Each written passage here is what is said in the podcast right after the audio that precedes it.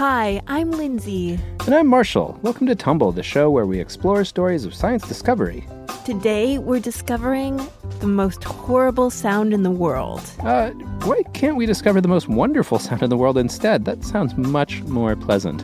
I mean, yes, it does sound like a terrible idea, but stay with me.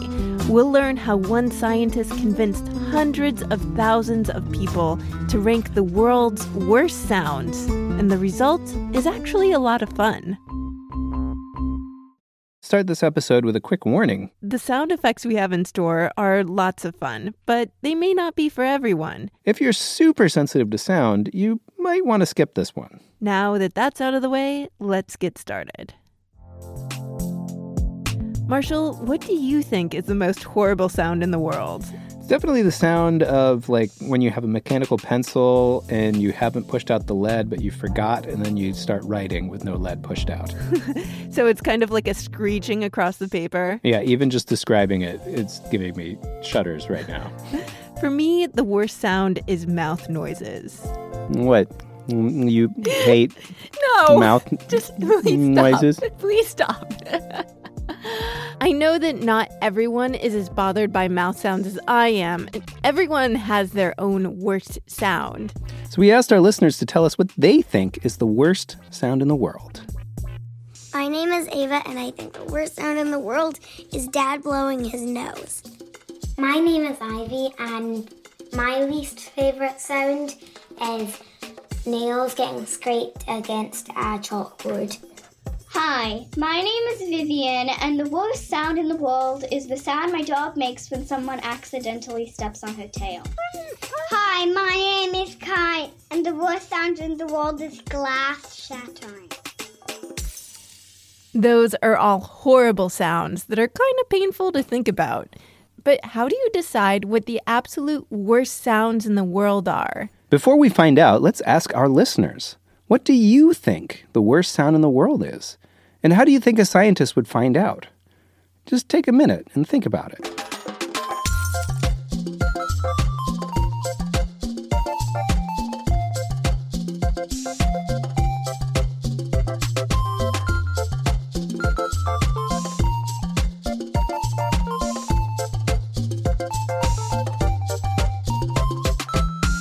Trevor Cox is an acoustic engineer who studies all the sounds, the good, the bad, and the absolute worst. Wherever there is sound in the world, there's things to be studied. Many years ago, Trevor had a funny idea for a project. So the project started as this idea of trying to find out what the worst sound in the world was. Okay, but why would you want to do that? That sounds like a lot of really painful listening. Let's go back in time a bit. It was the early days of the internet. Just as people were clicking send on their first ever emails, scientists were figuring out ways to do science online. We were just starting to see a lot of online experiments into psychology. Researchers were playing around with online surveys, asking kind of silly questions just to get the hang of it. So what, like, anyone could do on social media just every day now. Right, but this was the first time scientists could ask questions of thousands of people around the world. Rather than people coming into laboratories and being experimented on, we get people at home to join in. Psychologists who study how people think, feel, and behave asked questions like, "What's the funniest joke?" But Trevor was interested in how people react to sound. And it took a while before computers could actually play sound. Now we all carry mobiles and tablets, and which all have this capability. But it used to not be true. You had to order a special sound card. I remember having a computer without a sound card. Like, it could only go beep, boop, boop, boop. It took a sound card if you wanted to, like, actually hear real recorded sounds and stuff. You're like living history. Indeed. So when computers started coming with the ability to play sound, Trevor saw his moment to make a splash in the new world of internet science. And so it seemed a great opportunity to pioneer the first ever mass sound experiment online. Okay, but he could have done a study on anything, so why did he pick horrible sounds? Well, Trevor's work includes studying how sounds make people feel. And it just occurred to me that horrible sounds as something which give a really strong response. I thought it'd just be fun to find out how people respond to it and why, and find out which was the worst one. I guess he has an interesting idea of what fun is. So how did he make the survey? The first step was to decide which horrible sounds to include. So we knew that scraping sounds was this mystique, you know, fingernails down the blackboard, all those sort of sounds. So we had a few of those. And then we knew there was something called a disgust reaction, where people sort of recoil at sort of bodily sounds, you know, the sounds of people chomping and things like that. So we thought, oh, we'll have a set of those. It's like a recipe. A little sprinkle of fingernails on the blackboard here, add a dog barking there. Mix them all together, and you have an absolute nightmare of an acoustic study. Trevor included 34 different sound clips in the study that may be considered horrible to most ears. Some were sound effects that he found, and others he recorded himself. The sound of someone chomping an apple was me chomping an apple with my mouth open, but we just made sure we recorded lots of versions and then picked out what was the worst one.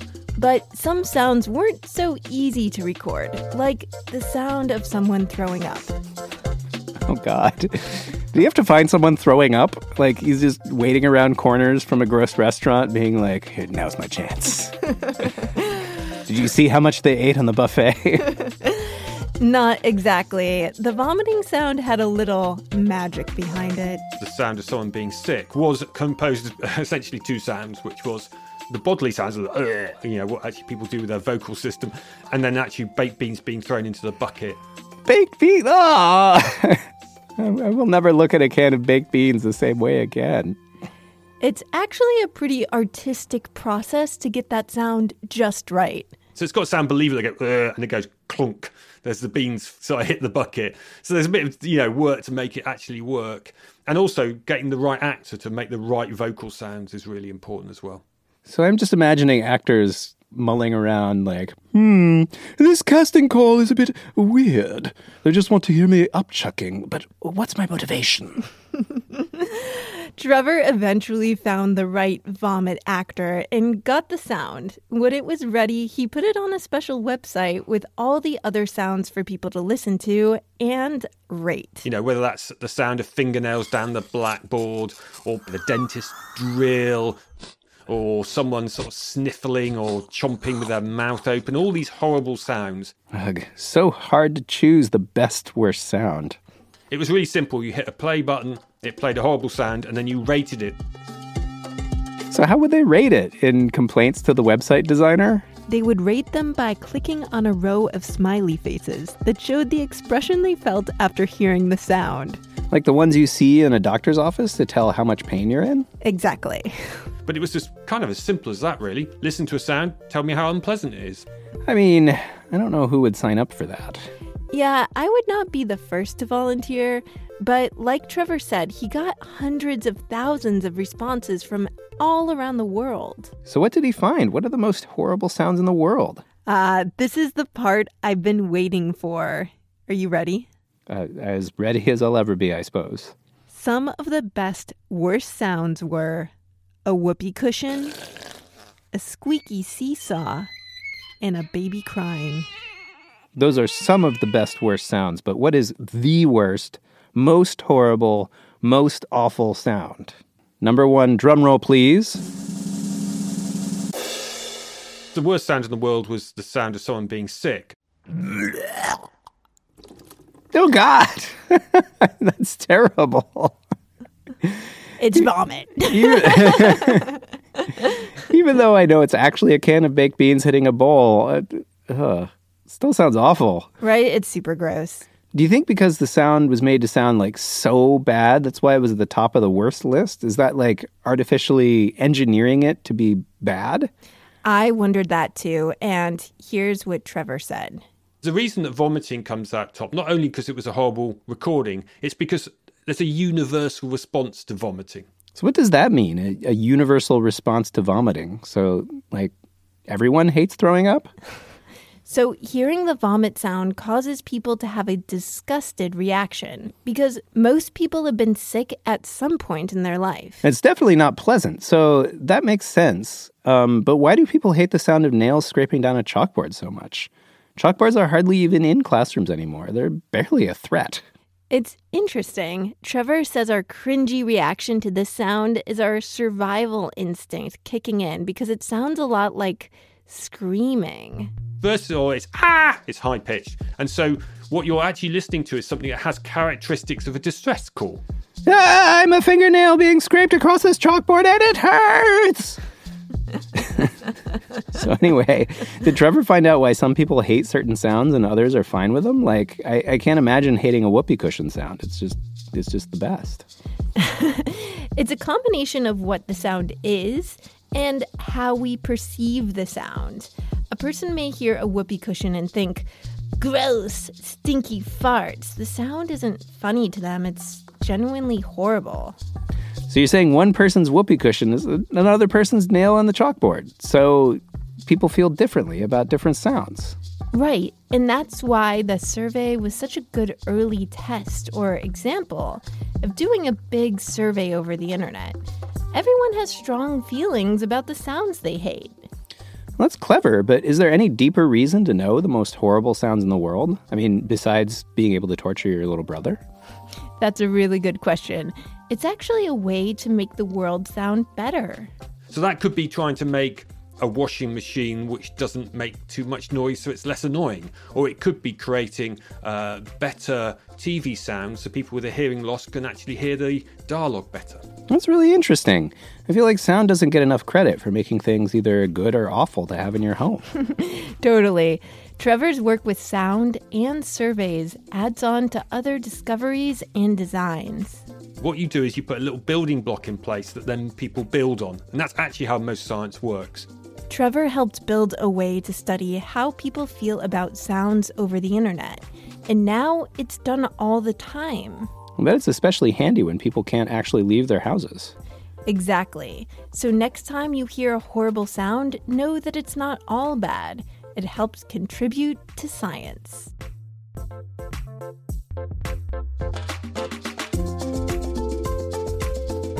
Trevor's online is of its kind, but now it's easy for anyone to set up an online survey or poll. Try it to find out what the best sounds in the world are. Make a list of what you think are some of the most wonderful sounds on the planet. Then, with the help of a grown-up, make a survey and send it to your family and friends, or even do it with your classmates. The answers might surprise you. We'd love to see your results. Send them to us at tumblepodcast@gmail.com. Thanks today to Dr. Trevor Cox, Professor of Acoustic Engineering at the University of Salford in Manchester, England.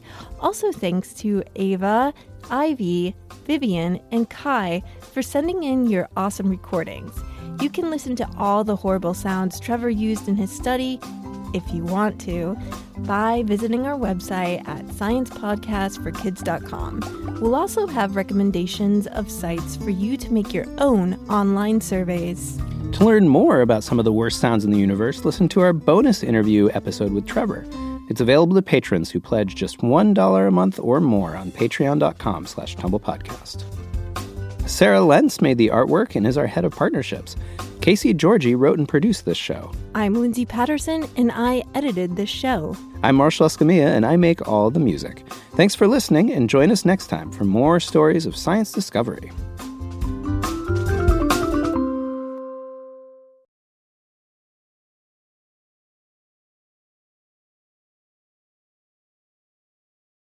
Thanks so much for listening to that episode. Now it's time for some birthday shout-outs. Roland, Mommy and Daddy are so proud of the scientist you're becoming, and happy birthday on September 15th.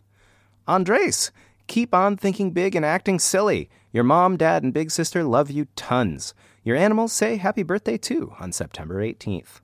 To Mirabella, Mama and Papa love you, Bella B, and happy birthday, September 20th. Owen Powell, Mom and Dad are so proud of you, and also have a happy birthday on September 20th. Prabhav Kalva, be curious and keep those questions coming and have another happy birthday on September 20th. Enso, Mommy and Daddy love you to the moon, to the stars, and beyond. They are so proud of you and happy birthday on September 22nd. Happy birthday to Emmy and Ellie on September 22nd as well. Mama and Daddy love you more than all the stars and moon in the sky. Always keep exploring. Jacoby, Mom and Dad love you so much and they love how much you like science. So happy sciencey birthday on September 23rd. Moxie, happy birthday on September 23rd from the sun, the stars, and yes, the moon. Happy birthday to our pequeño científico, Nicholas Garso, on September 25th. Your family loves you so much and love your never-ending curiosity about the world and space. Mary, keep looking to the stars. Space needs scientists like you, and happy birthday on September 26th. Zeke Wilmington, Mom loves you so much, you curious kid. Happy birthday on September 28th. DeLoss McFarley, Mama and Daddy love your curious mind, and happy birthday on September 29th. Zachary Farlow Poor, happy birthday on September 30th. And remember that great scientists take chances and stay curious. Your moms and sister are very proud of you. Thanks to all of you and to everyone who supports Tumble on Patreon. To get a birthday shout-out of your own like these fine folks, just go to patreon.com/tumblepodcast and support us at the $5 level or higher. Once again, that's patreon.com/tumblepodcast. And join us next time for more stories of science discovery and more birthday shout-outs.